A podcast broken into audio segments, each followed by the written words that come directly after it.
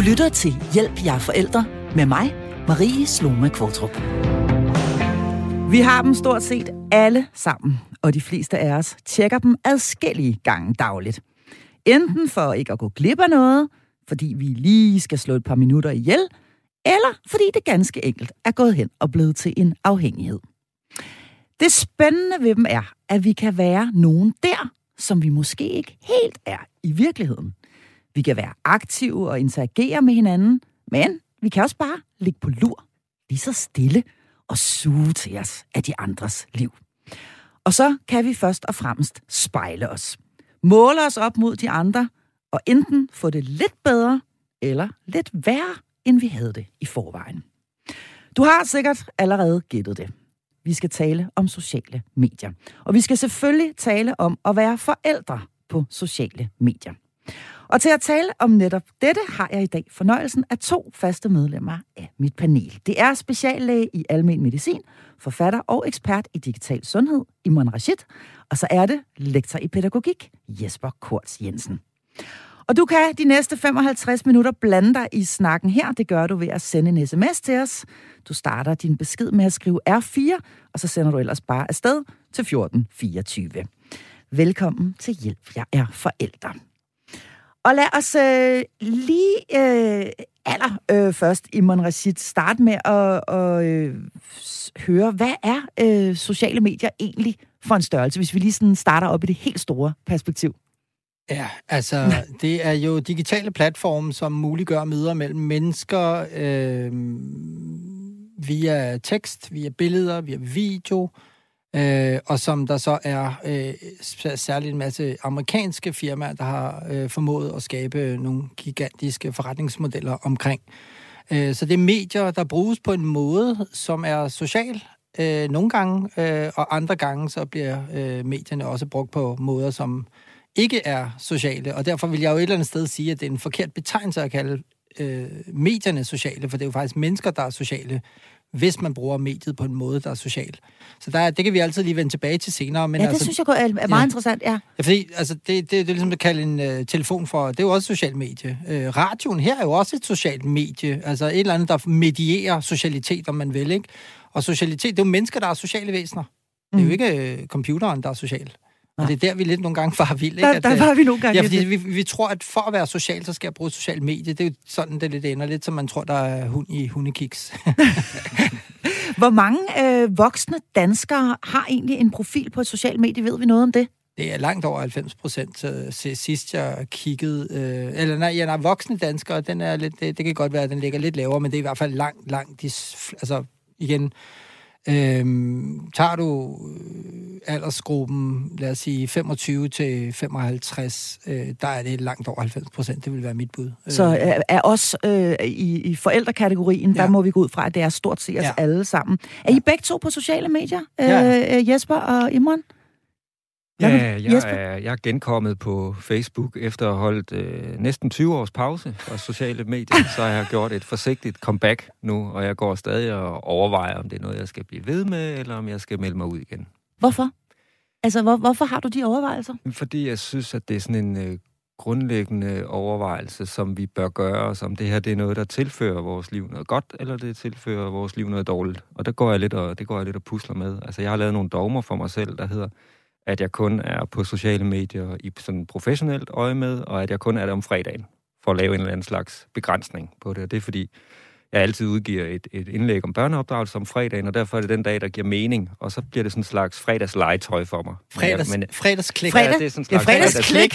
fredags, fredags, fredagsguff, ikke? For, det, er, det der far, han må... For os, der ikke helt kan finde ud af, om vi vil det eller ikke vil det. Mm. Er det også fordi, Jesper Kurz, altså sådan hånden på hjertet, er det også fordi, du har lidt svært ved at styre det? Altså, at du er nødt til ligesom at sætte en ramme for dig selv, der hedder, at det kun er fredag?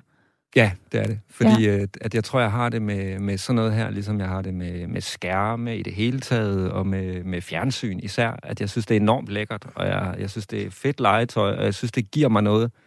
Men jeg skal finde ud af, om det, det giver mig, er noget, som der er kalorier i, om det er noget, jeg egentlig har lyst til at få, eller, eller, om, det, eller om det kun er noget, jeg har lyst til at få, eller om det egentlig er noget, jeg har brug for. Mm. Jeg synes, der er en distinktion der.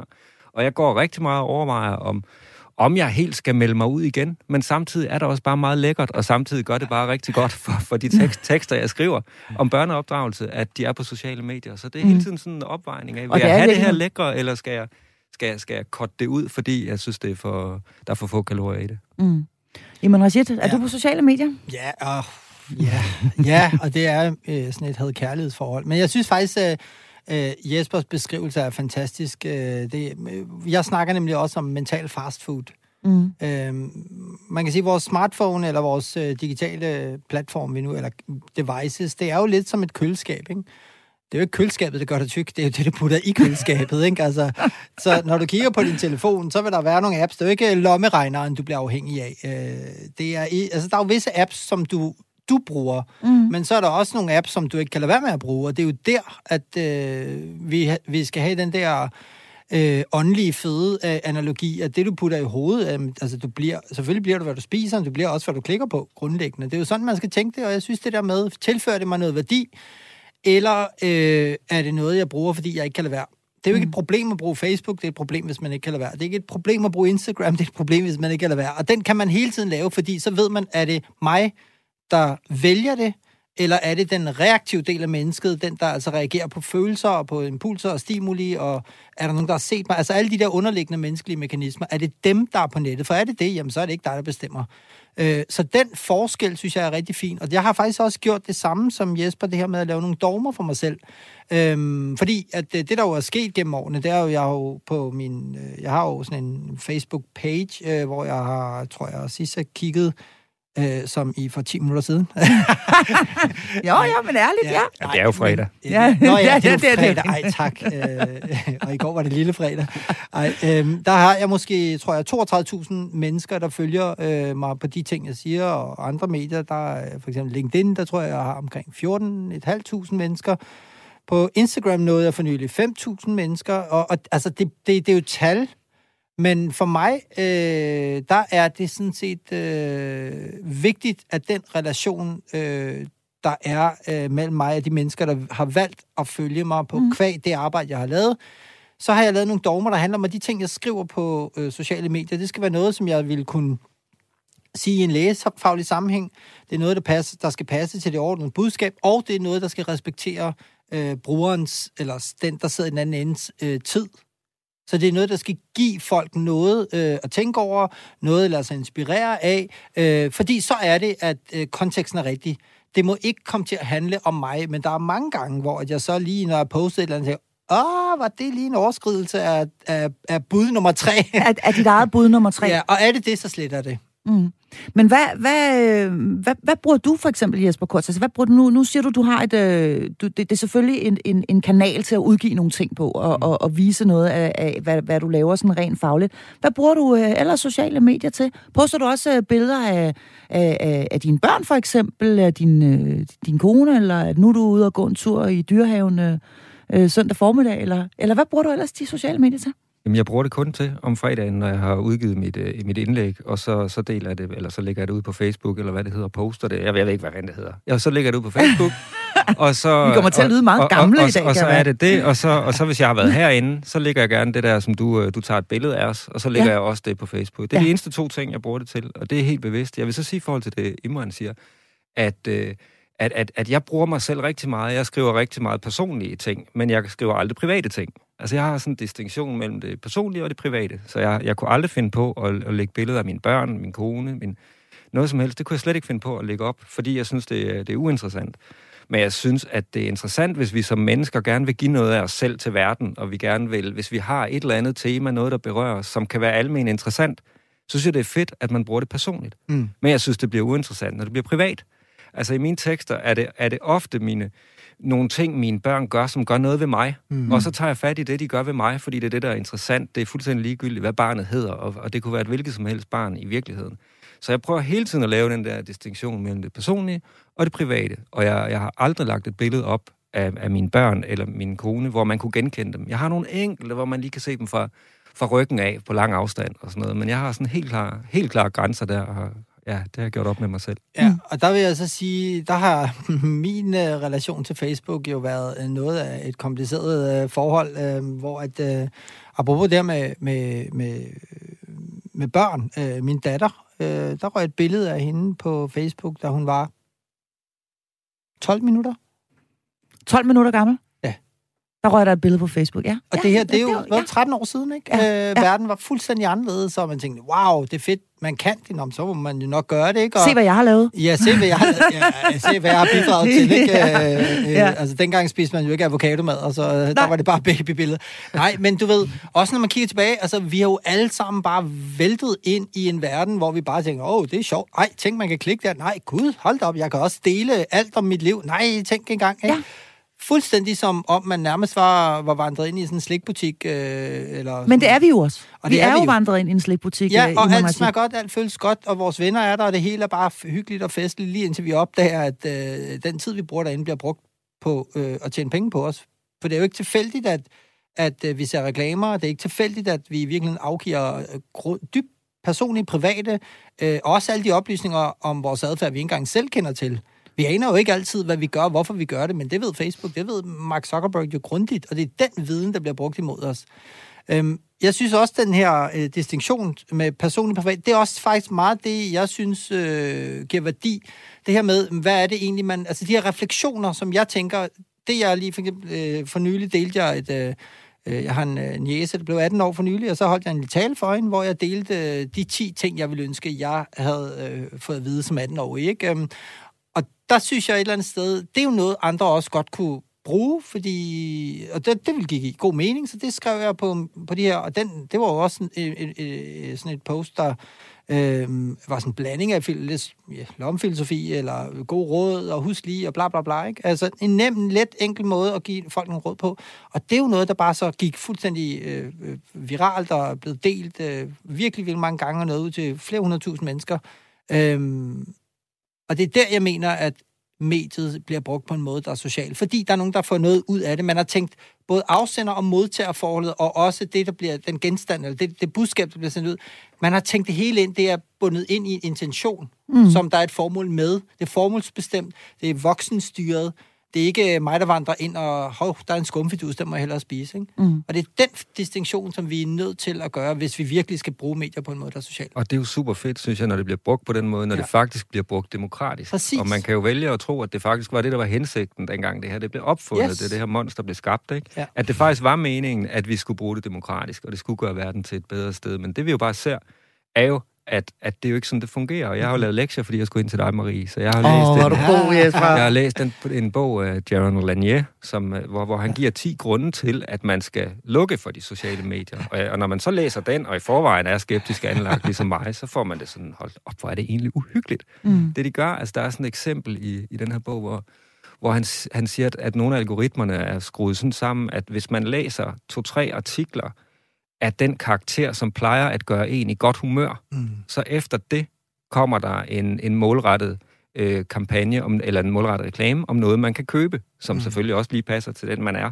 Mm. Så, så udover at der kommer reklamer, der passer til ens interesser og den slags, så er der altså også noget med, hvad har du lige læst, som plejer at gøre dig i godt humør, og dermed købeklar? Ja. Og, og når vi kommer ned i, når, når vi kommer det spadestik dybere, så synes jeg, det bliver uhyggeligt, fordi så er det, vi risikerer at blive styret. Altså, så er det, at det styrer os, og vi, i stedet for, at vi styrer det. Og, Ja, og, og, det og, synes og, og i forlængelse af det, et, øh, det eksempel er, er jo øh, øh, også... Øh, altså det, det er velkendt, det der med, at man sidder og læser noget, så tænker man, okay, nu er det tid til... Ligesom med øh, fodbold øh, i halvlejen, så er der bestemte reklamer for, nu skal der spises pølser og drikkes øl, eller hvad Ja, det måtte være. ja.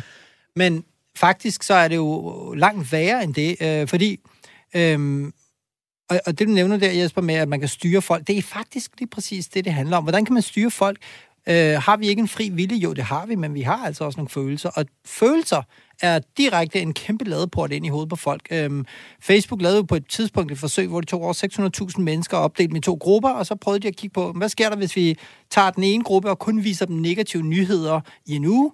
Hvad sker der efterfølgende med dem? Og den anden gruppe, positive nyheder i en uge, hvad sker der efterfølgende med dem? Og det, de opdagede, det var, at når du ser positive nyheder, så bliver du positiv selv, og vil gerne dele positive ting. Negative nyheder, så bliver du negativ, og vil gerne dele negative nyheder. Men ikke nok med det. Anden bølgen, altså vennerne til dem, der bare havde været med i forsøget, de begyndte også at dele henholdsvis positive og negative ting. Så man kan faktisk påvirke menneskers humør. Det var den ene del af forsøget. Man kan godt tænke, hvorfor, øh, det beskriver jeg også i min bog, hvorfor skulle Facebook være interesseret i at påvirke følelser? Det er måske øh, fordi, at de så øh, i 2017 blev bustet i Australien, hvor nogle af deres sælgere tilbød øh, øh, til kunder, der tilbød de øh, adgang til unge mennesker, når de er allermest sårbare psykisk, fordi så er de også mere købeløsende. Okay. Altså, ja. når unge er triste, nedtrykte osv., så, videre, så kan de tilbyde dem adgang til dem lige præcis der, som du beskriver der, øh, hvor de lige er blevet gjort triste, eller hvad det nu måtte være, har læst et eller andet, der har gjort dem dårligt humør, så begynder de måske, og så ved man, okay, nu er de ked af det, triste osv., her kan du få et selvtillidsboost af at købe et eller andet, der, som den her reklame passer til, ikke? Øhm, og det er der, det begynder at blive problematisk, når du lige Og det kan jo være alt fra øh, alt, et par nye sko til alt, et øh, medlemskab af fitnesscenter præcis. til en koncertbillet til whatever. Og det er der, jeg mener, udfordringen er, at det ikke længere er et neutralt redskab. Det bliver et redskab, hvor forretningsmodellen faktisk handler om at påvirke mennesker negativt altså, i, i udgangspunktet. Ja, fordi i det er, når vi har det dårligst, at vi, er vi, mere, øh, er, er, vi, er vi mere købeløsende og har brug for at, at, at, at lindre os ja, i virkeligheden på en eller anden måde. Der er jo sket noget med måden, øh, vi bruger øh, sociale medier på. Også tænker på, hvis vi prøver at gå tilbage til de allerførste sociale medier, som så dagens lys tilbage i midt-90'erne. Dengang var det chatfora som sådan noget Arto.dk og øh, Ubi.dk og forum, og jeg kan ikke huske, hvad de ellers alle sammen hed. Øhm, hvor man gik ind og, og talte med hinanden. Og det var i højere grad på skrift, øh, det hele det foregik. Jeg øh, fortalte lige vores øh, unge, søde øh, øh, ansatte herinde, at der engang var noget, der hed 0059. Jeg var slet ikke klar over, for han er kun 24 år gammel. Øh, men at der engang var noget, der hed 0059, som jo faktisk i al sin harmløshed bare var, at man kunne, hvis man følte sig ensom, og sådan, mm. kunne ringe op til det her nummer, og så kostede det godt nok en bundegård at ringe op. Men så kunne man ligesom øh, øh, tale, altså række ud og nå nogle andre. Det var vel i virkeligheden også her, de første sociale, sociale medier startede i, må ja. sige ikke? Altså, at vi ligesom kunne øh, række ud, og så kunne vi være sammen med nogle andre mennesker inde i de her chatfora. chatfora. Øhm, men siden da er det jo blevet meget mere sådan visuelt orienteret. Ja. Øh, med, med, med, med både Facebook og Pinterest og, og især øh, Instagram, som jo er kæmpestort i dag, og som jeg også formoder, at langt de fleste voksne mennesker er på. Hvad, hvad, hvad har denne her form for visuel kommunikation, kan vi sige noget om det? Hvad har ja. den gjort ved os? Jamen, øh, det den har gjort, øh, det er jo, at man har fundet ud af, at folk vil meget mere øh, dele øh, indhold, som er visuelt, fordi det, vi er jo, mennesket er jo et øjendyr. Altså, ja langt størstedelen af vores øh, sansestimuli kommer ind igennem øh, synet, og vi reagerer på de ting, vi ser. Vi reagerer på farve, vi reagerer på ting, vi kan se, på små hundevalpe, eller pandabjørn, eller hvad det måtte mm. være. Ikke? Øhm, og, og det er selvfølgelig virkelig sådan en engaging factor, som man vil kalde det. Altså, at du ser noget visuelt, så reagerer du meget kraftigere på det, øh, end hvis du skal forholde dig til det gennem ørerne. Omvendt, mm. så kan man så også se radio, øh, skaber jo den der socialitet. Og, og det er sjovt, du nævner 059, fordi her øh, halvanden år siden, der dukkede der jo et nyt medie op, der hed Clubhouse, øh, midt under coronanedlukningen, som netop var en app, hvor du simpelthen bare kunne klikke dig direkte ind i en samtale med andre mennesker, uden noget sådan. Og så sad du i en samtale, jeg kan huske, øh, jeg tror det var flere måneder, øh, der var jeg på Clubhouse nærmest dagligt og havde lange samtaler med mennesker, og det var et socialt medie, fordi du kan ikke undgå at være social, når du taler med andre mennesker. Nej. Det kan du godt, når du sidder på Facebook, fordi der kan det jo bare være, som du sagde før, man sidder bare og snakker og hiver og sådan lidt, uh, hvor jeg sidder og holder, ja. kigger ind i andres liv. Men det jeg også tænker på, ja. det er, der er jo set, der er sket et skred, i hvert fald fra, fra, fra mig at se, at der er sket et skred hen imod, at det bliver mere sådan staged ja, i virkeligheden, præcis. og det handler mere om at brande sig selv. Øh, det handler om at vise verden, at, øh, at man er noget, som mm. man måske i virkeligheden slet ikke er i virkeligheden, eller hvert fald, at, man, at, at det, bliver, ja. det bliver vigtigt at vise frem, og vise sig frem, og det man har, og de relationer, man har også, mm. at vise det her øh, frem. Ja, Jesper, hvad vil du sige? Jamen, jeg tror, at lige præcis det der med, at selvfremstilling og fremstilling af ens eget liv, at det, er så, at det fylder så meget nu, det tror jeg handler om, at vi er nogle restløse mennesker. Altså, jeg tror, man skal prøve at kigge på, at tidligere, hvis vi nu skal gå tilbage til de gode gamle dage, bare lige kort, med 0059. nej, nej, jeg er faktisk endnu ældre. Ja. Altså dengang, da menneskets øh, skæbne et eller andet sted var bestemt, altså der vidste vi, hvad et menneskeliv var, og vi vidste, hvad for nogle værdier vi havde, og vi vidste, hvad der gjorde det gode liv, og vi vidste, hvor vi kunne få anerkendelsen og bekræftelsen, og vi vidste, hvad vi skulle gøre for at få den. Mm. Da institutionerne falder, og Gud dør, og alt det her i slut 70'erne, da alle de der ting sker, bliver mennesket frisat. Og det frisatte menneske, altså vi har jo aldrig været så frie, som vi er nu. Vi har aldrig haft så mange muligheder, som vi har nu Vi har, vi har alle muligheder for at få gode liv, vi har alle muligheder for at få dårlige liv, men vi skal hele tiden selv lede efter meningen, vi skal hele tiden selv finde bekræftelsen, vi skal hele tiden selv finde ud af, om vi gør det godt nok som mor, som far, som mm. medarbejder, som alt muligt. Vi er hele tiden på udkig, vi opbygger hele tiden identitet, og så kommer de sociale medier her med en eller anden form for løsning, med en eller anden form for, du sgu god nok. Og det kan blive tilbudt øh, både arbejdsmæssigt i noget, der minder om sociale medier, men, men i alle mulige private arenaer. Du er god nok som mor. Se, se, se en skovtur, jeg lægger op på Facebook her. 632 likes. Yes, mand. Mm. Se jeg, min sur, der jeg, jeg, jeg har gjort eller? det godt ja, nok, ja, og jeg tror, man skal ind man, man skal tænke på, at vi er frisatte mennesker. Vi har brug for noget anerkendelse. Hvor skal vi finde det? Vi skal skabe vores egen mening. Og så kommer de sociale medier. Og der får du altså mening, fordi du får likes, du får belønning. Det udfylder et rum, som frisatte mennesker har brug mm. for, for at mærke, at de er gode nok i det, de foretager sig. Men, men øh, jeg, jeg, jeg ser det en lille smule anderledes, fordi øh, frisathed er jo ikke nødvendigvis særlig godt. Øh, man kan jo godt øh, lade være med at, at passe et spædbarn og sige, nu er du frisat. Det interessante er jo, at spædbørn, det udgangspunkt, vi har, det er jo dyb afhængighed af andre mennesker hvordan pokker kan det så være, at vi bruger hele vores liv på at prøve at gøre os uafhængige af andre mennesker? Det er jo måske der, jeg tror, at udfordringen den opstår, at vi tror, at vi har hele det her sanseapparat, der bare er gearet til andre mennesker. Andre mennesker er jo den største forudsætning, ved man fra verdens længste studie, livskvalitet. Mm. Nære dybe relationer, det der giver os et glad og sundt liv. Så vi er fuldstændig søgende, hine efter en, ligesom en plante, der bare har rødder, der visnes. Vi søger bare andre mennesker, og måske er det, der sker, det er, at vi søger andre mennesker, men det, vi finder, det er glasskærme. Og kontakten til andre mennesker bliver noget, vi skal forestille os, hvilket svarer til, at man prøver at vande en plante med et billede af vand. Øhm, det er ikke det samme. Og det er der, jeg tror, at vi øh, måske har misforstået, hvad et menneske egentlig er.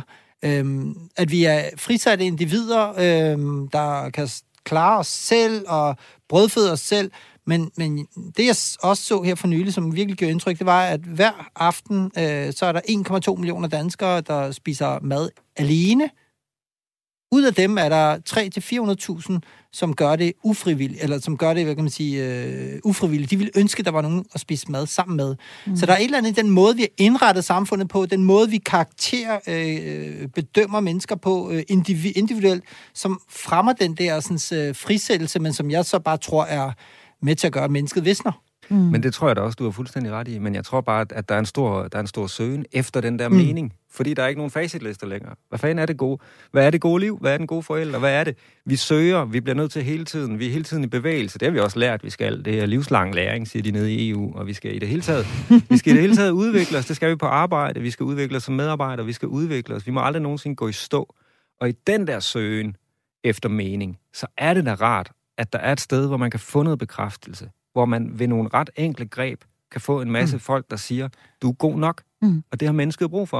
Og det er faktisk meget interessant, øh, Jesper Kors, at du lige præcis siger det, for der er kommet en uh, øh, sms ind her. Jeg skal lige sige, du også, kære lytter, er meget velkommen til at skrive til os. Uh, det gør du ved at skrive R4 og sende afsted til 1424. Uh, her er der en, der skriver, til ham, der bruger Facebook kun om fredagen. Det er efter min mening egoistisk bare selv at lægge opslag op, og ikke reagere på andres opslag. Det er en platform, der lever af interaktion, ikke envejskommunikation. Oh, det vil jeg gerne komme til hilsen L. Den får du lige lov til selv at svare ja, på, det er altså Jesper Kurt Jensen, ja. lektor i pædagogik, der kun bruger Facebook om fredagen. Ja, jamen, øh, øh, når jeg er på mit ene sociale medie om fredagen, så er det ikke, faktisk ikke kun for, for at lægge mine egne ting op. Det er faktisk, så kører jeg ned igennem alt, hvad der er, og, og giver alle de tommelfingre, jeg kan komme i tanker om til, til de mennesker, som jeg synes laver noget begavet. Så, så jeg er faktisk fuldstændig med på den præmis, at, at hvis man vil være en del af den her klub, så skal man både give noget, og man skal tage noget. Og, og, og jeg lægger mit indlæg op, og så kigger jeg på alle de begavede mennesker. Det er tit Tina Brandt og Karen Lumholdt. Det er nogle af dem, der popper op hos mig, og kendte folk herindefra, der skriver nogle rigtig begavede ting. Og så spreder jeg alt det digitale kærlighed, jeg formår. Men jeg holder det bare til om fredagen, for min egen skyld, fordi at, at jeg er bange for, at det skal komme til at styre mig. Okay. Iman Rashid, har vi overhovedet kørekort til sociale medier, at når vi taler om os, der altså befinder os her i forældregenerationen, og øh, en del af os jo, står jo også med, med, med unge mennesker, børn, der gerne vil have øh, profiler osv., øh, har vi overhovedet kørekort øh, til det her? Fordi vi har jo ikke fået nogen uddannelse i at benytte sociale medier, og vi er ved Gud grød heller ikke indfødt digitale. Nej. Øh, jamen, det mener jeg slet ikke, vi har. Øh, og det mener jeg ikke, vi har, fordi kørekortet, øh, hvis vi bare tager almindelige kørekort, jamen det handler jo om, at der er nogle vedtagende regler, som har et større formål, nemlig at sikre, at mennesker ikke kommer til skade i trafikken. Så gør vi, hvad vi kan for at hjælpe mennesker i trafikken. Vi har sætter lyskryds op. Hov, der er et farligt lyskryds. Stop op. Brems, der er rødt lys. Nu skal du stoppe. Og din bil har heldigvis en bremse, der virker. Der er lys, der viser, hvis der er noget galt. Der er et ret. Der er GPS, der fortæller dig, hvor du skal hen, så du ikke skal huske at vælge alting hele tiden. Det er jo ikke sådan, bilen er indrettet. Her skal du vælge, om du vil bruge bremsen. Øh, øh, her tjener øh, firmaerne penge. Her tjener bilen penge. Jo hurtigere du kører, jo mere du bruger. Øhm, så, så, og og, og øh, det sjove er jo, øh, jeg plejer også at sige til mine børn, øh, husk nu rød mand øh, stå, og grøn mand gå. Men på telefonen, der er det røde notifikationer, kør derud af, ikke? Altså, ja. Så ja, der farverne er det betyder, der ja. er det omvendt, ikke? Ja. Øh, så farverne så betyder sted, faktisk også noget? Ja, ja i ja. høj grad, og ja. det er fordi rød, det er jo direkte øh, ind i, hov, kig på mig, klik på mig. Øhm, og der tror jeg, at det er mere... Øh, det er jo ikke kørekort, øh, vi har fået. Det er egentlig øh, få lov at køre race i 10 år, og så håbe på, at vi øh, overlever. Øhm, men jeg synes, det er en god idé. Der burde være et kørekort, for det her, det handler om, øh, hvem er du, når du kan få lov at skrive hvad som helst, hvor som helst, uden at skulle forholde dig til det modsvar, eller se de mennesker i øjnene, som du kaster øh, de verbale øh, digitale bomber i hovedet på. Mm. Når du tømmer, øh, når du skriver et eller andet på Facebook til fremmede mennesker, og du ikke behøver at forholde dig til dem, så er det fordi, det føles godt at skrive et eller andet, hvor man virkelig føler sig som sådan en internetkriger, men, men du behøver ikke at forholde dig til dem, og det er derfor, jeg mener, at det ikke er et socialt medie, for i, i en mm. virkelig verden vil man jo ikke sidde og sige de ting, man siger. Mm. Jeg vil jo ikke sige, se lige min avocadomad, det kan jeg godt lide. Uh, like til dig. Ej, hvor var det godt sagt. Like til dig. Det vil du ikke sige i den virkelige verden. Jeg vil bare sige, det var virkelig begavet sagt, og ej, det er jeg faktisk enig i, men kunne man ikke også se det på den her måde? Mm. Og derfor uenighed, det er en del af den måde, mennesker når frem til enighed på, øh, ved at vi har forskellige synspunkter. På Facebook, der kan man jo bare sidde og, og vælge dem, man gerne en, vil være enig med. Og denne her uddannelse, som øh, man jo øh, egentlig godt kunne øh, øh, overveje, om ikke skulle være obligatorisk, tænker mm. jeg, øh, for alle mennesker, også os, der er, øh, er, er, er voksne, den øh, den bør vel både handle om vores adfærd, øh, hvordan vi selv agerer og så videre, men den bør vel i høj grad også handle om, at øh, hvad det egentlig er, vi er udsat for, altså hvordan, hvordan vi bruger sociale medier, men også hvordan sociale medier bruger os. Ja. Og i den forbindelse, der er der kommet en sms, som jeg lige vil læse øh, højt her. Den lyder sådan her. Undskyld mig, men har du ikke været på Facebook i 20 år? Det er igen henvendt til dig, Jesper. Så har du ikke været på Facebook. Deres reklamer er den måde, de tjener penge på, og det har noget med data og såkaldte cookies at gøre. Det er ikke Facebooks skyld, de er overalt. Det er langt værre, at mange danske supermarkedskæder er begyndt at lave ordninger som for eksempel Føtex Plus, hvor man ved at downloade en gratis app kan få tilbud, som andre kunder ikke kan få. Men selvom de påstår, det er gratis, så betaler man med sin data, og de ved præcis hvad og hvor meget du køber hver uge, og tilrettelægger herefter deres tilbud og reklamer efter dette. Det er endnu mere manipulerende end en relevant reklame på Facebook eller Instagram. Og det er altså med venlig hilsen, yes, det her. Og det er jo ikke øh, kun på øh, sociale medier, at vi bliver manipuleret i mon Det bliver vi overalt, hele tiden ude i det øh, store, farlige digitale univers. Øh, tak for den sms til, øh, til Yes. Er nogen af jer, der vil, der vil sige noget til det? Ja, det vil jeg godt. Plus? Det, ja, jeg, jeg, jeg, synes, at, øh, jeg synes, at samfundet skal, skal gå ind og tage noget ansvar her, og, og, og jeg synes, at, øh, at, at, øh, at der skal skabes alternativer. Fordi behovene er der. Vi vil gerne, og der er også mange fede ting, sådan et sted som Facebook. Altså, der er muligheden for at kunne organisere sig, for at kunne deltage i børnefødselsdage rigtig mm. nemt, for at kunne finde gamle venner. Alle de der ting, der er jo masser af gode ting. Plus, at behovet jo også er mega forståeligt for, at man gerne vil lægge noget ud i verden og alt, alt det der. Ikke? Og der synes jeg, vi som samfund, vi har en stolt public service-tradition i virkeligheden. Hvorfor ikke øh, lave et alternativ, der kan, der har mange af de samme funktioner, men hvor det ikke er nogle store amerikanske tech-firmaer, der skal tjene på det. Hvor alle kan få adgang. Det kunne være Danmarks Radio, der stod for det, eller det kunne være et fællesskab af flere mediehuse, eller hvad ved jeg. Men, men, men at, at vi tog ansvar for, at mennesker har de her behov, og så sikrer os, at det bliver gjort under nogle ordentlige forhold, hvor det ikke handler om at og, og, og, og skulle tjene penge. Er det en god idé, man Jeg synes, det er en god idé, mm. men, men faktisk så, så, så tror jeg, øh, at man skal gå en lidt anden vej, end det, som vi har gjort de sidste mange år. Fordi Øh, det der er jo med, med de fleste sociale medier i dag, den måde, de fungerer på, det er jo, det er jo individuelt. Det er hver person, der har sit digitale univers, eller sit digitale ormehul, eller kaninhul, eller hvad man skal kalde det, hvor du forsvinder ind i virkeligheden i din egen navle, fordi der er nogen, der kender din navle bedre end dig selv, så de ligesom ved, hvad det er, du interesserer dig for. Og jeg tror, det er det, der er en stor udfordring, at vi simpelthen bliver for optaget af vores eget øh, spejlbillede, fuldstændig som øh, sådan Narcissus-myten, øh, der hvor du mm. sidder og kigger, og ej, hvor du bare smuk, ikke? Mm. Og det er jo heller ikke for sjov, at øh, vi, vi havde det øh, eventyr med lille skærm, øh, eller spejl på væggen der. Det her der er det bare lille skærm i lommen der. Altså, der er én ting, der slår menneskets øh, øh, jagt eller søgen efter andre mennesker, og det er, når vi finder os selv. Altså, det er jo os selv, der ligesom øh, bliver vores... Øh, øh, obsession, eller sådan, vi, vi bliver simpelthen øh, fuldstændig øh, vildt optaget af os selv. Og det tror jeg er øh, en blindgyde.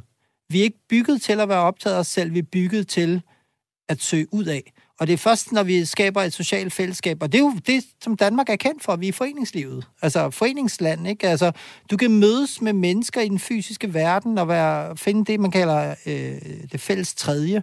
Et eller andet at være fælles om, fordi så glemmer du dig selv. Og du kommer lige det, fra en idrætshal ude i Ballerup, ja, ved jeg, ikke? Altså. Jeg er ude og spille paddel, ikke? Og i de to timer, jeg spiller, men der er jeg bare et øh, sansende væsen, der hele tiden prøver at få bolden over på den anden side, har det vildt sjovt, glemmer tanken om, hvem jeg er, øh, og, og dyrker følelsen af, hvem jeg er. Og det er det, som jeg tror er den moderne menneskes største forbandelse, det er, at vi tænker for meget og, og glemmer for mm. lidt. Og, og så, det, ja, det, er jo igen det, der med, det er jo igen det der med lyst og behov et eller andet sted. At, at vi, vi jagter det, vi har lyst til, i stedet for det, vi har brug for. Ikke? Der var jo en, en interessant øh, undersøgelse for nogle år siden, der viser, at, at de børn, der får allermest lov til at være på skærm, mm det er dem, der føler sig allermest forladt. Præcis. Fordi det er ikke det, de har brug for, men det er det, de har lyst til. Og de har ja. lyst til det hver eneste dag, og de har lyst til det hele tiden. Ikke? Ja. Og der må vi altså som forældre, mener jeg, tage noget ansvar og sørge for, at de kommer ud og i den friske luft, og sørge for, at de kommer væk fra de der skærme og de der sociale medier og det der. Fordi det er, os, der, der, det, det er altså os, der er de bedste til at afgøre, hvad de har brug for.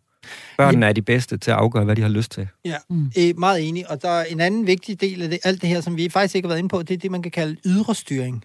Altså det her med, at du bliver... Altså mennesket kan man jo inddele, og det giver ikke særlig god mening for folk, når man beskriver det sådan, men sådan er det ud fra den viden, vi har om bevidstheden og den måde, hjernen er indrettet på, at, at vi er intelligente, fornuftige, rationelle væsener, men i virkeligheden, den måde, man skal se os på, sådan groft sagt ud fra adfærd og alt det, vi gør, så er vi impulsive, øh, følelsesstyret, vanestyret øh, og irrationelle øh, det meste af tiden, og en gang imellem lykkes med at tænke. Det er, sådan, man, altså, det er sådan, man skal se mennesker, og det er sådan, vi skal indrette verden. Øh, for hvis vi indretter verden efter fri vilje, og så sender os ud som sådan nogle nærmest setting dogs øh, i en verden, der i den grad påvirker os øh, med øh, manipulation på alle mulige lederkanter, og vi ikke har noget værn, og vi ikke engang er klar over, at vi har brug for at, at være hvad kan man sige, beskyttet imod det, så svarer det jo til, at øh, du fuldstændig tillader øh, bettingfirmaerne at lave øh, reklamer til babyer, fordi øh, det er jo et godt marked for dem, ikke? At de allerede mm. tidligt starter med at lære at trykke her, for måske får de lov til at gå videre i, i den her sådan, så, øh, i det her spil, så de kan vinde noget mere og så videre. Så jeg tror, vi har, altså det, det, det man kalder impulskontrol, som jo i virkeligheden er den moderne med, øh, menneskes øh, allervæsentligste værn øh, mod dyret inde i os. Vi er dyr altså, med dankort, er det ikke det, du plejer at? Jeg plejer at kalde øh, voksne, det er børn med dankort. Og børn med dankort, ja. ja. Men og, også en ja. slags dyr.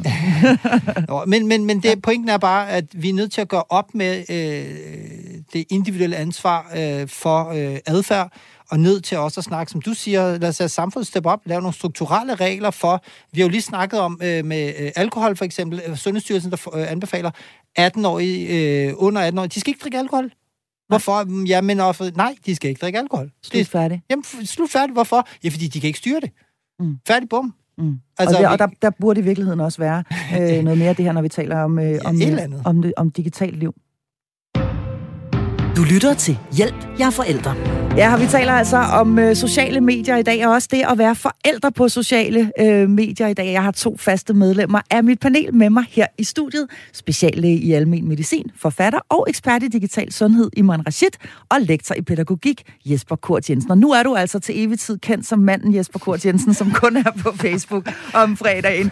Vi taler om det her med at være forældre på øh, sociale medier. Hvad det er, vi øh, bruger det til. Hvad det er, de sociale medier bruger os til og I to, øh, Jesper og Imran, I er jo også begge to forældre. Øhm, I øh, er begge to på sociale medier, men jeg kunne forstå, at øh, I, øh, der faktisk ikke er nogen af jer, der øh, har, har valgt at lægge billeder op af jeres børn. Er det rigtig korrekt forstået, eller jeres sådan, ja. øh, familieliv? Jeg så, du havde et billede af din hund en dag, Imran. Dog. Ja, ja. Øh, men... Det, det, men det var igen også, hvis du så det post der, det handlede lidt om, hvad øh, hunde gør ved mennesker. Ja, ja præcis. Altså, øh, jeg synes, det var mega interessant netop også, øh, og, og det er vildt spændende også i forhold til sådan noget som adfærd. Øhm, altså igen, det er de der refleksioner, som jeg også synes, øh, det, det er jo det tænkende menneske, der helst skal dele et eller andet, som andre kan få noget ud af. Øh, mere end, at se min hund, se hvor nuttet den er, mm. så ved jeg bare, der kommer likes, ikke? Altså, mm. øhm, men, men her var det jo bare vildt interessant, ikke? Fordi, og det passer også meget godt med den måde, man lidt måske skal tænke opdragelse på, fordi vi sidder inde i stuen, hunden, min søn og jeg, øh, hunden den vil krasse op af døren, øh, hvor øh, jeg, jeg siger, den kigger op på døren, og så siger jeg nej. Mm. Så siger min søn, men den har ikke gjort noget. Jeg siger, nej, det er heller ikke, når den gør det, man skal sige det. Det er, når den får tanken, man skal sige det. og det var vildt interessant. Det er, når det er der, man skal koble associationen. Og det er jo præcis det samme.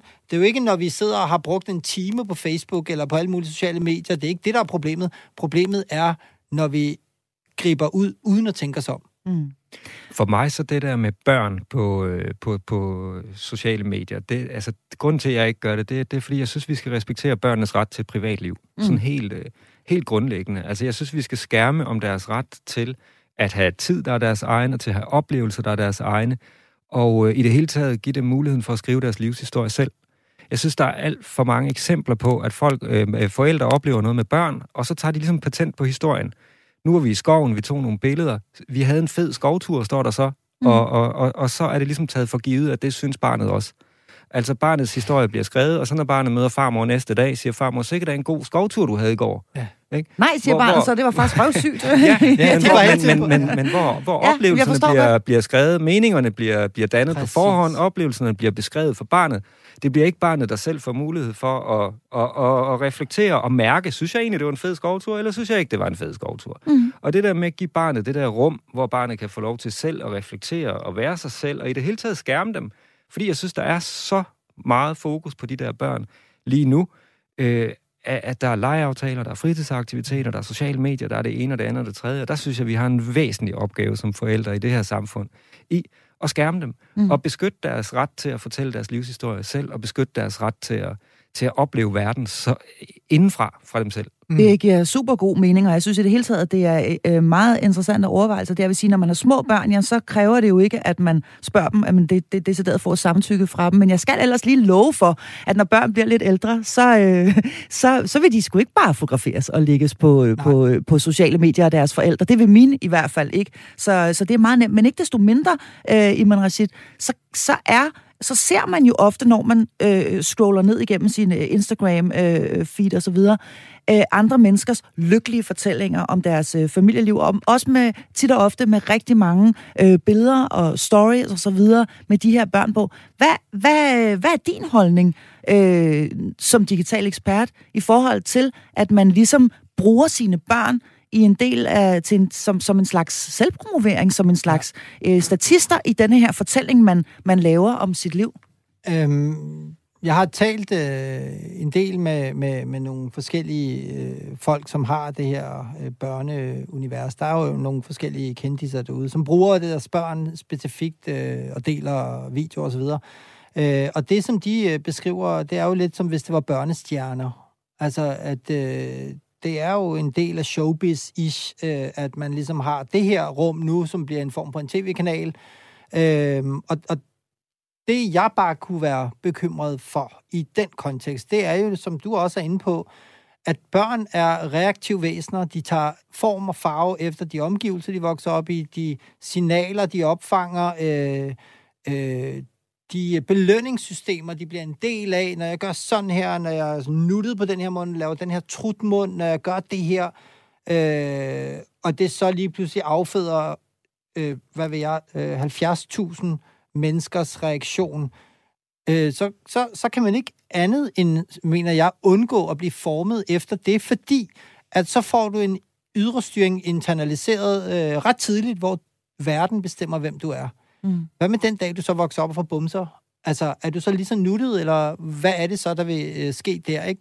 Øhm, og det, det mener jeg jo... Øh, jeg havde også engang en debat, hvor at, øh, øh, en øh, kendt øh, tv-vært, øh, hun, havde, hun har vildt mange følgere, og, tror næsten en million følgere, eller sådan noget lignende, Øh, men hvor vi i debatten, hvor hun sagde, jeg går ikke så meget op i det. Selvfølgelig gør du da det, altså.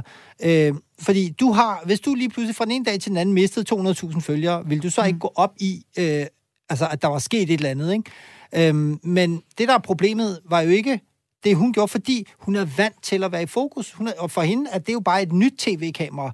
Og det betyder, at hun kan godt skelne mellem personlig og privat, eller arbejde, eller hvad det måtte være, fordi det er hendes måde at være på. Nu tager vi filter på, nu er vi sådan her. Men hun kan også godt lade være med at være det, fordi hun også har, kan gå hjem fra arbejde. Det, der går galt med alle os andre, det er, at vi prøver at blive sådan nogle virkelig elendige amatørdokumentarister, der tror, at der er et kæmpe publikum derude, som er vildt optaget af, hvad, de, hvad vi laver og hvad vi gør. Ja, og det, det... for nu at være helt ærlig, Nå, jamen, så er der jo nok ikke det. Altså, for de fleste er jo rimelig ligeglade med den her skovtur om søndagen. Ja, lige præcis. Det er det, jeg mener. Måske skulle man bare være mere optaget af, at skabe minder, som kun er til stede i hovedet på dig og dem, du var sammen med til den skovtur. For det rigtige svar, øh, eller det spørgsmål, der også er, hvis vi lægger alt op på nettet, og alt bliver dokumenteret der, hvad pokker skal vi så snakke om? Mm. Men, og det er, jo aldrig, det er jo aldrig børnenes behov, Nej. de sociale medier. Altså, det er jo Præcis. voksne mennesker, der gerne vil kommunikere noget til andre voksne mennesker. Det er jo sådan, det hænger sammen. Mm. Når man tager et billede af sit barn på, på skovturen og lægger det op på Facebook, er det fordi, man gerne vil have en respons fra nogle andre voksne mennesker. Lige præcis. Og der synes ja. jeg bare, man skal prøve ja. at tænke i, at, at det er aldrig barnets behov. Og hvis der endelig er et barn, der efter en skovtur kommer hjem og siger, kan vi ikke godt lægge billederne op på Facebook, så synes jeg, man skal begynde at være bekymret. Fordi hvad er det så, det barn i virkeligheden pejler efter? Præcis. Ikke? Så jeg synes, man skal tænke over, hvad er barnets behov, og hvad er ens eget behov, og så skal man, hvis man synes, det, det er fedt at kommunikere noget til voksne, synes jeg, man skal tage en selfie ud i skoven, og sige, jeg var på skovtur i dag med mine børn, og jeg havde en rigtig god dag. ja, men hvad er det i virkeligheden, vi higer efter her, og hvad er det i virkeligheden også, der vi, vi, vi påvirkes så meget af, når vi kigger rundt? Fordi nu har vi talt om det her, det her surdejsfænomen rigtig meget under corona, hvor vi alle sammen blev sendt hjem og også gik og kede os lidt og så videre. Men det gjorde jo altså også, at vi havde meget mere skærmtid, end vi plejede, og at vi fik øh, dykket rigtig godt og grundigt ned i en hel masse profiler og med andre menneskers liv, som så måske en lille smule federe ud, end det vi selv havde. Øh, præstations pres udefra. Altså, øh, det, det, gør ved os som mennesker, øh, behovet for ligesom at sige, hey, det kan godt være, at alle andre har, øh, har det fedt, men det har jeg også. Jeg har mm. også en sur der. Jeg har også været ude med min familie i skov. Ja. Er det ikke meget menneskeligt, det, man har set? Jo, det er menneskeligt, men det er ydrestyret. Øh, og det, jeg synes, der er vigtigt at tænke over, fordi menneskeligt er mange ting. Menneskeligt er bevidste valg af det, man gør, men det er i høj grad også ubevidste reaktioner på det, der sker omkring en. Så du kan godt kalde det menneskeligt, at du reagerer øh, følelsesmæssigt på, at nogen har delt et billede, hvor du føler, at du ikke er god nok. Det er fuldstændig menneskeligt.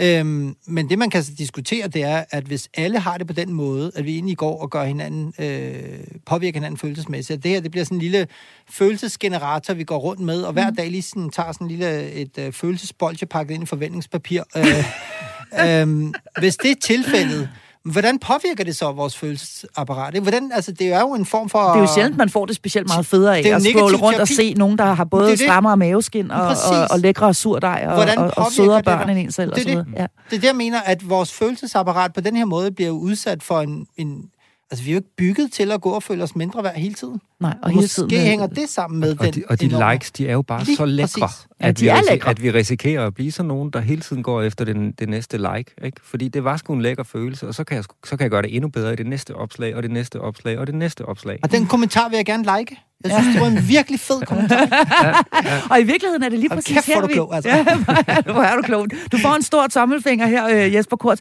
I virkeligheden er det her, vi skal, vi skal hen, og fordi vi skal nemlig bruge de sidste minutter af programmet på at tale om, øh, hvordan vi egentlig selv er de bedst mulige rollemodeller, fordi det kan ikke undgås. De er der allerede, vores unger, fra de ikke er ret gamle. Jeg ved godt, man skal være tror det er 13, for at få en TikTok, øh, og en, nu kan jeg forstå, at der er et helt nyt fænomen, der hedder Be Real, øh, som er det store, som er det, alle de unge vil have. Men det vælter jo øh, konstant frem med nye sociale medier.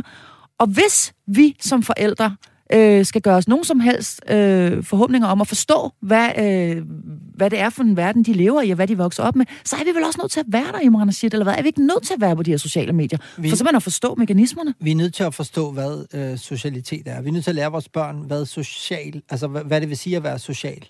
Hvad det vil sige at være et godt menneske. Hvad det vil sige, at øh, det, jeg gør, eller det, du gør, påvirker andre mennesker øh, følelsesmæssigt. Øh, der er risiko for misforståelser. Det er grundelementet. Mm. Det vi så kan gøre ud fra det, og det er så det, jeg har arbejdet lidt med øh, derhjemme, og for at finde ud af, hvad er det, det er at, at øh, hjælpe mine børn til at prøve at forstå, at hvis der er risiko for misforståelser, så skal du skifte kanal. Det vil sige, hvis du har skrevet et eller andet, og der kommer en eller anden sur besked tilbage, så indtaler du måske en talebesked, hvor du forklarer, hvad du egentlig mener. Og hvis det heller ikke bliver misforstået, hvis det også bliver misforstået, så laver du en video til videosnak. Og hvis det også bliver misforstået, så er du nødt til at mødes fysisk. Så man på den her måde kan gå op eller ned i, øh, hvor god en kommunikation man laver for netop at få budskabet bedst muligt igennem. Mm. Og hvor vi gamle, havde han sagt, vi er jo sådan set bare ringer op. Altså, det, det er jo det nærmest håbløst ja, ja. forældet fænomen, at man ja. taler sammen i telefon, fordi ja. alting foregår på tekst. Men det her med, hvordan vi er de bedst mulige rollemodeller, der interesserer mig en lille smule med de her generationskløfter, fordi i virkeligheden så øh, opdrager vi jo børn, som er digitalt indfødte, hvorimod vi ikke selv er det. Og øh, som vi startede hele programmet med at tale om, så mangler vi faktisk en fundamental uddannelse i, hvad det er, vi nu i virkeligheden skal øh, gå forrest og lære vores børn, Jesper Kurs. Der er jo et eller andet, der, er jo et eller andet øh, der, der ikke stemmer. Ja, men, øh, men, men jeg tror, at det bedste, man i virkeligheden kan gøre, hvis man gerne vil være godt forbillede for sine børn inden for det her felt, så tror jeg, at det bedste, man kan gøre, det er at vise, at man som voksne kan hygge sig uden skærme og uden sociale medier. Det tror jeg, det er allervigtigste. Vise dem en hverdag, hvor far og mor ikke er på telefonen hele tiden, hvor, hvor de ikke er en del af det der, hvor de har et andet alternativ, hvor de taler sammen, hvor de interagerer sammen uden skærme. Det tror jeg er enormt vigtigt, hvis de der børn, fordi skærmene skal de nok få. Mm. De er digitalt indfødte, men, men jeg tror på, at børn, de uh, tager meget mere farve af det, de ser, end det, de hører. Og hvis de ser, at det at være voksen, det er at være sammen uden skærme, så, er det, så, så får de det med sig også.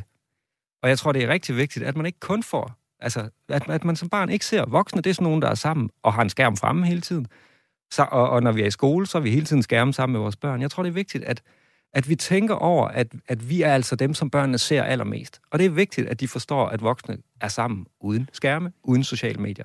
Mm. Altså det tror jeg, det er aller, og en tur i skoven, helt uden det er det allerbedste, vi kan gøre. Og så synes jeg selvfølgelig også, at vi skal interessere os for, hvordan vores børn forstår verden, og hvordan de interagerer med sociale medier, og hvad det er for noget, hvad er det, de får ud af det, hvad er det, der er fedt ved det. Det synes jeg, der er rigtig godt, at vi kan interessere os for. Mm.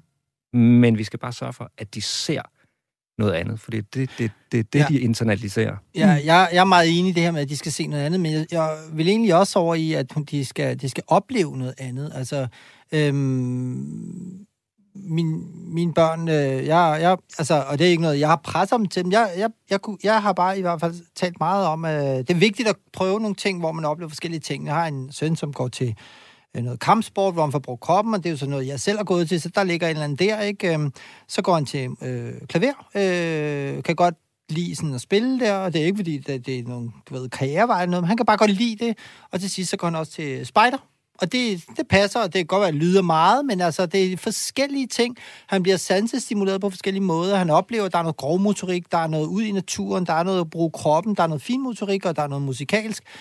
Øh, og fordi at de ting er der, så er jeg på ingen måde bekymret for, øh, hvor meget skærmtid han ind måtte øh, få, fordi at jeg ved, at han også får noget modvægt til det.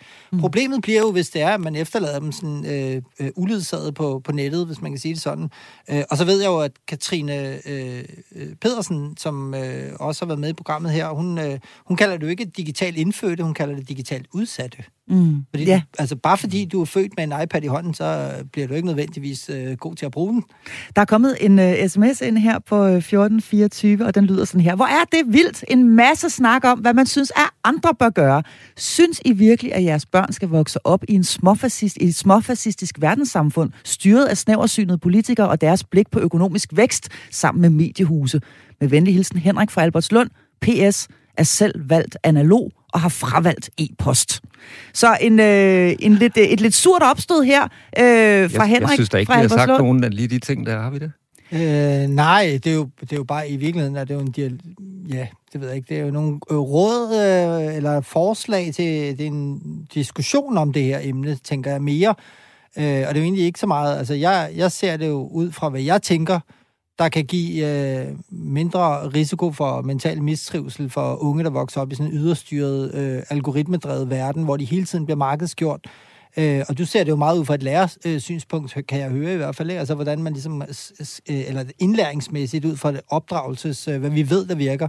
Ja, og så hele det her, hmm. kan man sige, meget ja. komplekse med faktisk at skulle, øh, det kan jeg i hvert fald sige for mig selv, faktisk at skulle fungere som rollemodel i noget, hvor man ikke selv føler sig særlig øh, øh, øh, uddannet eller klædt på til at være det men, men i virkeligheden. Det, ikke er det, det, er mit, det, det er mit store dilemma, men, det, det vil jeg gerne sige. Men det synes jeg ikke er så problematisk, fordi at, at, at forældre har altid været forfærdeligt gammeldags og bag ja. og har aldrig forstået, hvad de unge gik op i. Det synes jeg slet ikke er noget problem. Nå, det er hvis, godt. hvis vi bare viser dem en fed måde at være voksne på, og interessere os for deres verden, ja. så pyt med, at vi ikke forstår, ja, hvad der sker, det når vi trykker på Det er jeg simpelthen så glad for, du siger. Så tænker jeg også, at vi vil også kan ryge ud i sådan noget helt øh, øh, lavpraktisk, sådan practice what you preach.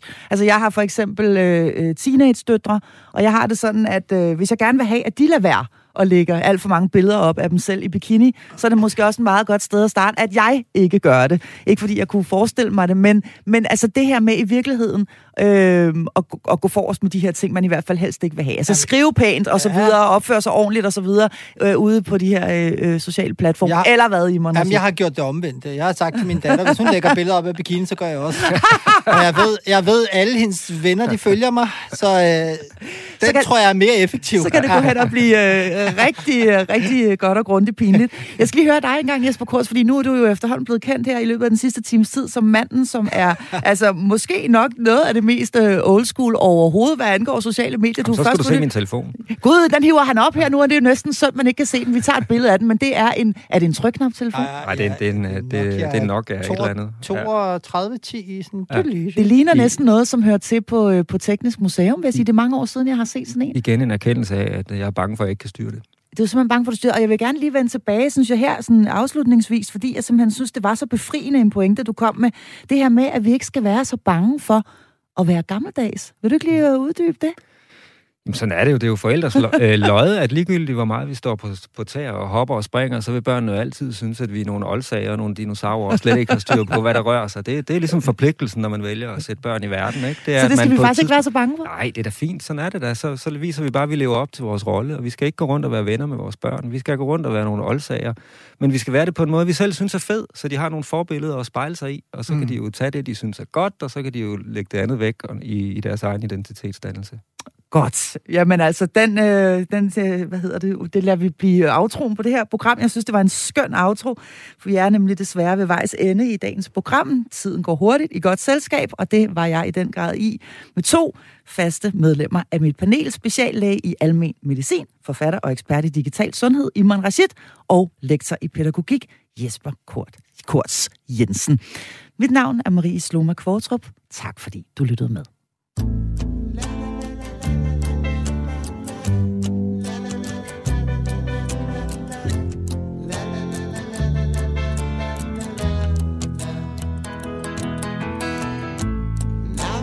Lost everything to you.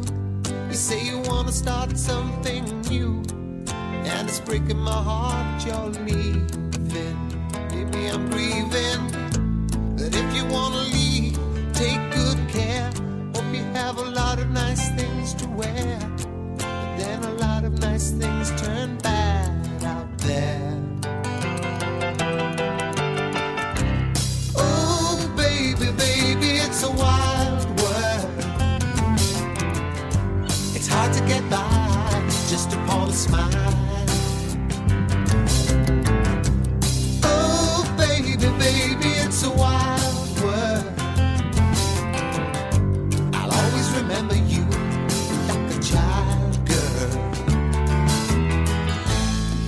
Seen a lot of what the world can do, and it's breaking my heart